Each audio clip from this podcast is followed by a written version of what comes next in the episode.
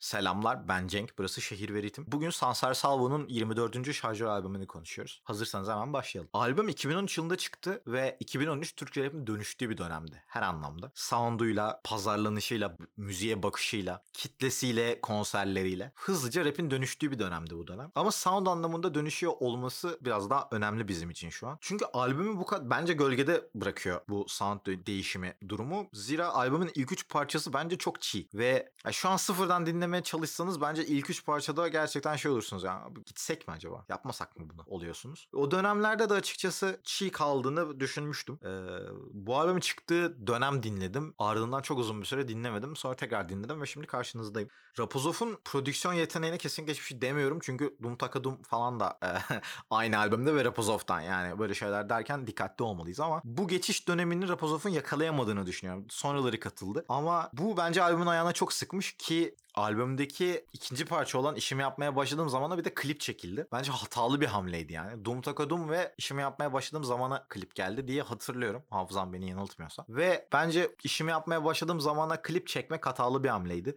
Çünkü albümün içerisinde sorgu, rahat bırak beni gibi daha güçlü eserler vardı. Albümün en çok beğendiğim yanı gerçekten yaşanmış şeyleri ve oturaklı düşünceleri. Yani zaten Sansar'ın kafasında yıllardır olduğuna inandığım kendimce, yıllarca olduğuna inandığım şeyleri dillendiriyor olması ve bu doğal olarak böyle bir içsel anlatı albümüne yani tamamıyla söyleyen kişiyle dinleyen kişi arasında kurulan inanılmaz bağ. Bunu Indigo da yapıyor. Çok hizmet eden bir şey çünkü zaten otomatik olarak ayrı bir katman oluşuyor. Kişi buna inandığı zaman söyleyen kişi gerçekten kendi iç dünyasının kanıksanmış şeylerinden biri olduğu zaman bu. Ve doğal olarak daha gerçekçi bir şekilde aktarabiliyor. Ve gerçekçi bir şekilde aktardığı zaman da sen bir dinleyici olarak bunu çok daha kolay alıyorsun. Albümün içsel bir albüm olduğu zaten kapağından başlayarak belli oluyor ama Albümün isimleri de keza, şarkıların isimleri de keza e, tamamıyla ben merkezci bir e, yapıda. Yani işimi yapmaya başladığım zaman rahat bırak beni, kendime not gibi. Albümde birçok insanın favorisi Dum Takadum. Ben de Sansar diskografisinde çok yukarılara koyuyorum bu arada Dum Takadum'u.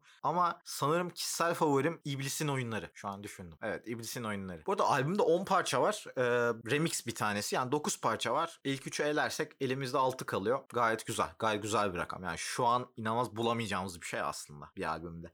Çünkü maddi kaygılar çok fazla ağırlık, ağırlıklı bir şekilde ilerliyor. Ağırlık veriliyor maddi kaygılara. Ee, albümde çok fazla e, şey olduğunu düşünüyorum. Yani bu albüm bence insanların zihninde o dönem için yanlış bir yere konuldu. Bunun sebebi hakkında hiçbir film yok. Neden olduğuna dair. Yani Sansar'ın eski Sansar muhabbetini başlattığı albüm bu. Yani muhabbet olarak başladığı dönem bu.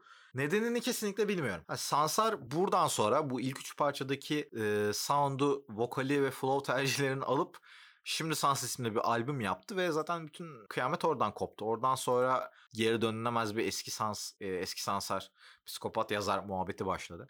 E, bence Şimdi Sans çok kötü bir albüm bu arada. Ama bu albüm benim için 21 gramdan yüksekte. 21 gramın etrafında sebebini anladığım bir nostalji e, pornosu dönüyor. Ama bence o kadar başarılı bir albüm değil.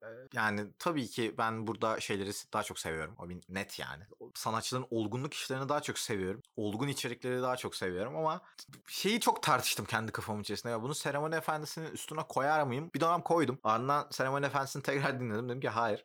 E, ikisi benim için eşit yerde. Bir karar da vermedim ama insan bir karar vermek de istiyor. İkisi de gayet iyi albümler. Yani bu albümde o albümde gayet iyi albümler. Burada sadece şey var. Ben artık bunu podcast'te konuşmalık falan beni coşturan şey. Hakikaten Sansar'ın hem geleceğine bu kadar ışık tutması. Çünkü rahat bırak beni de şöyle bir söz var. Yani bu rap para için rap yapan bir rapçiden para için olmayan bir rap. Yani aslında o fundamental kafa bile çok net ortada. Bariz bir şekilde görülüyor. Ve bu bence bu içsel anlatı dediğimiz muhabbeti çok tamamlayan bir şey. Gerçekten adamın kafasındaki düşüncelerin seslendirilmiş bir versiyonu olduğunu düşünüyorum 24. şarjörün. Şimdi içsel anlatıyla içsel macerayı bir ayırmak lazım. Mesela Ezoterik albümü etrafında şey vardır. Yani Türkçe rapinin içsel yolculuklarından biri olduğu söylenir. İçsel anlatı kişinin yorum yapamadığı yani dinleyici olarak veya izleyici olarak sizin e, en fazla empati kurabildiğiniz ama bir heyecan beslemediğiniz çünkü çok solid bir şekilde, çok katı bir şekilde kişinin kendi deneyimlerini ve düşüncelerini aktarması. İçsel macera da aslında bunun bir hikayeleştirilmesi. Biraz daha eşlik etmemiz ve belli şeyler hissedip heyecan duymamız vesaire şeklinde ayrılabilir. 24. şarjör kesinlikle inanılmaz bir içsel anlatı. Ezoterik ise ezoterik işte e, Raziel'in mekanı cehenneminde bu içsel maceralık var biraz. Ee, bunlar içsel macera albümleri. Ol mesela içsel bir anlatı yine. Ee, çok fazla hikayeleştirilmemiş veya çok fazla başka duygulara sizi sürüklemeyen, sizi alan tanımayan her şeyi bir seferde veren bir iş oldu.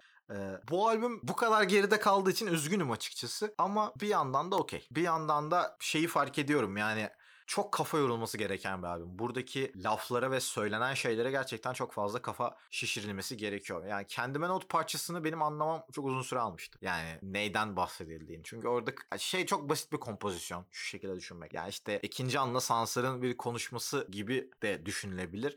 Ama Sansar'ın bambaşka bir kariyere yol alması ve orada aslında başka bir kıyafet giymesi şeklinde de e, tasarlanabilir insanın kafasının içerisinde. Albümde sorgu dışında bence her şey empatiye bırakılmış. Bu çok değerli bir şey ve bence bu albümü hepimizin gidip gidip dinlemesi gerek, gerektiğini e, ortaya çıkarıyor. Bence herkes o dönemlerde dinlemiş herkes yetişkinliğe ulaştıktan sonra bu albümü bir kere daha dinlemeli ve demeyi ki Allah'ım ne kadar iyi bir albümmüş bu. Hepimizi 24. şarjör övmeye davet ediyorum. Sizi seviyorum. Kendinize dikkat edin. Albümü dinleyin gidin.